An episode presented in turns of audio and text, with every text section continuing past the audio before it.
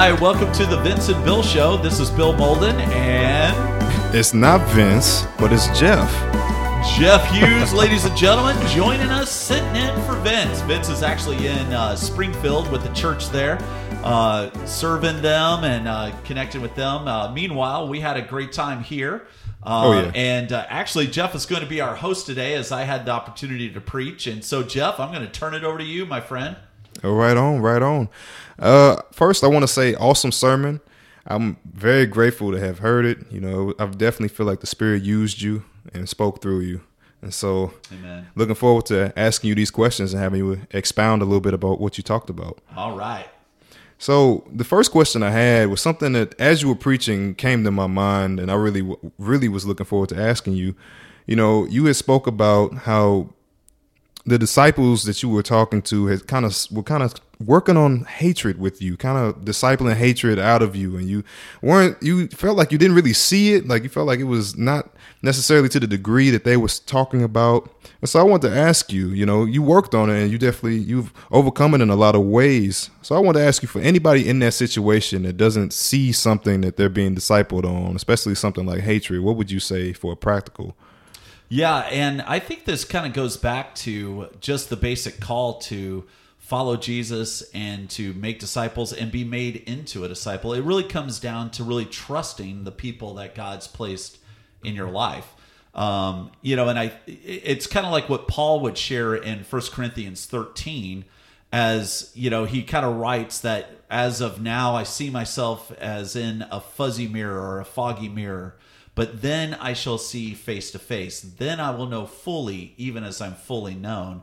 Now, some people have confused that with the idea of maybe that's what happens when we go to heaven. We get this full, full knowledge. But really, what he's talking about in context is what we're supposed to experience in our one another relationships. Oh wow. He's he's literally saying that that at our best we can only see ourselves like in a foggy mirror or in a, in a in a in a fuzzy mirror. We don't see ourselves very clearly, but when we allow people to love us and we really trust them, they can speak into our lives and then mm. we will know fully. Then we'll see clearly.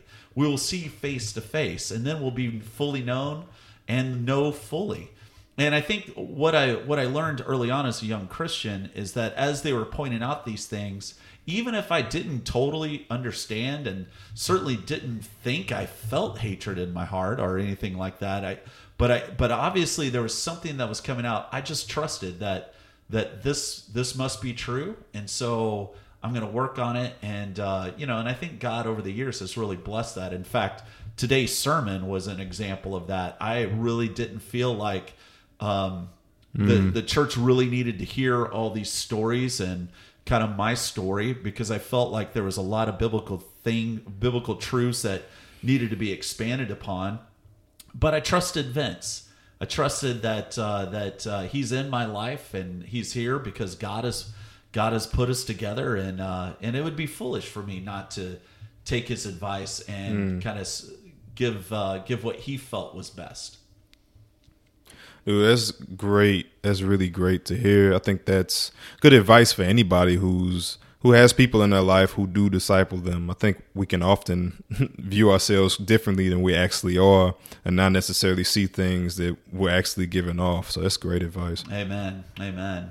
I think that you know that discipling, yeah, it definitely helped you make this sermon because you know your analysis or your the way that you brought out Matthew five, you know, eye for an eye was really powerful, and you talked about losing dignity, like be, having dignity taken away from you, and what our response should be.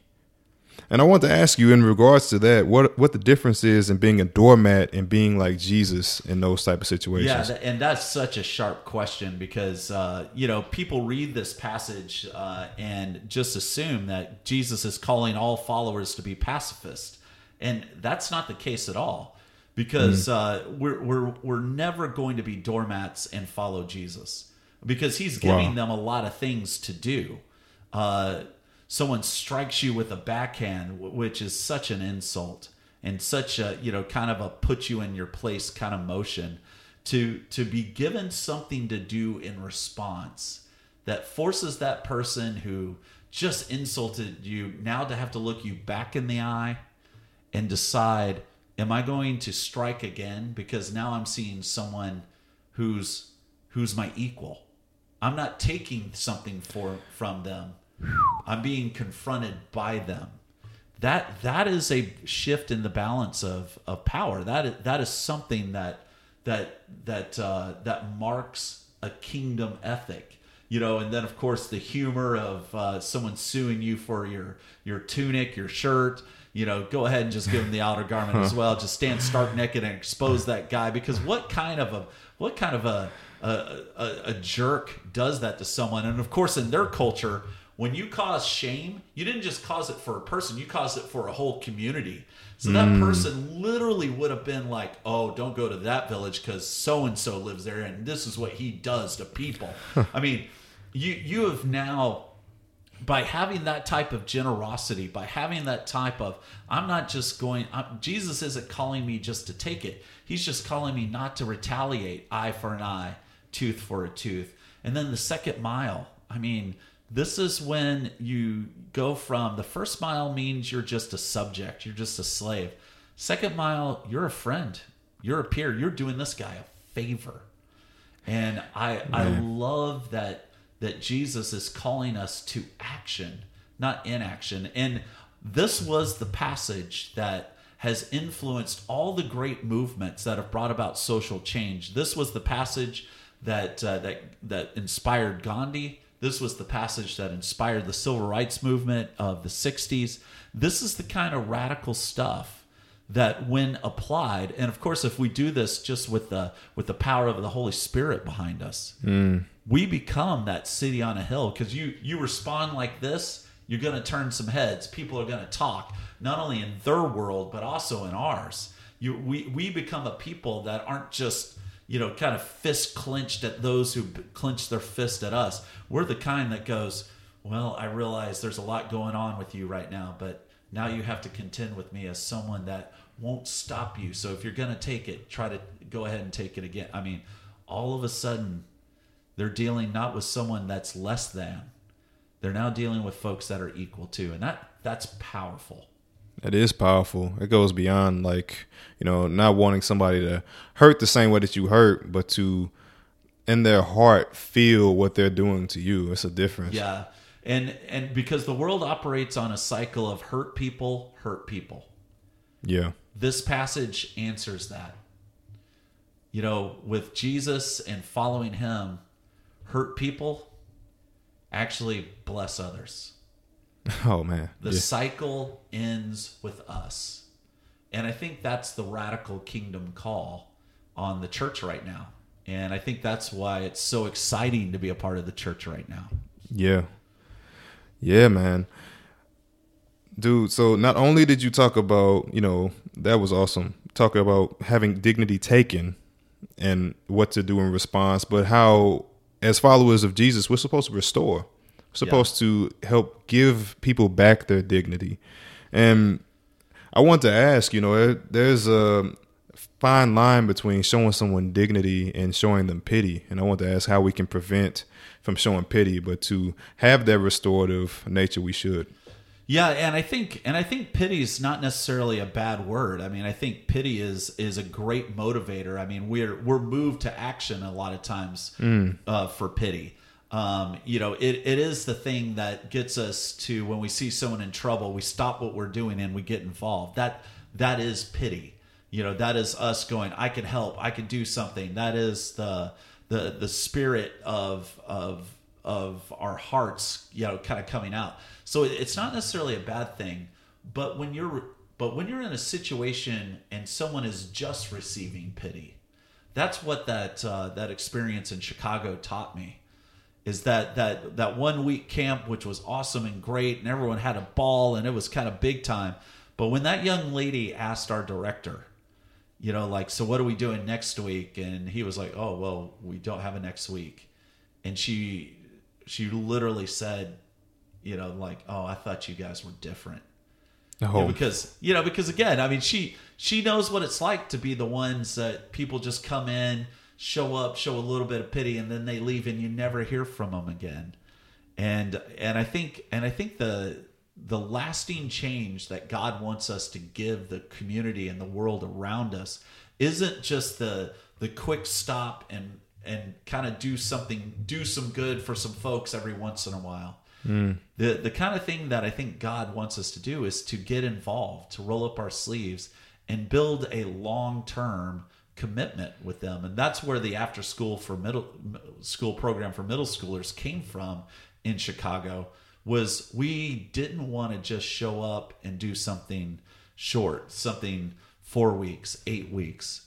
We wanted them to know that they mattered.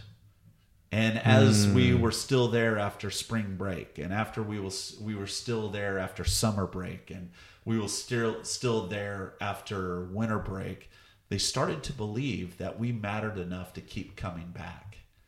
And I think that's when they felt like they had dignity, at least with us. They mattered so much that we kept coming back.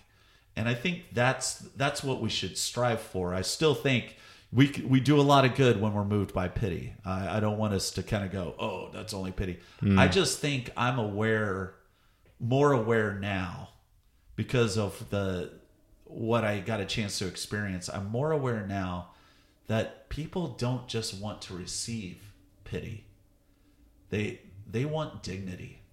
And if we can do it, then let's not have a one week sports camp. Let's do something that puts us in their lives for a good while.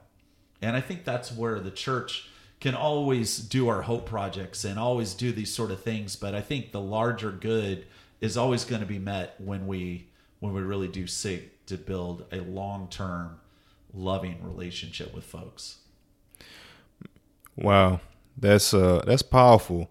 It's really seeing the love in action and really uh it's almost a challenge to not be afraid of that rugged commitment that it takes to really build community. Yeah, and I, I, I love. I think Jesus would love the way you said that. A rugged commitment. you know, that's that's really what it is. And I think the thing that I'm so proud of is that we, as a family of believers, I think we really have that rugged commitment.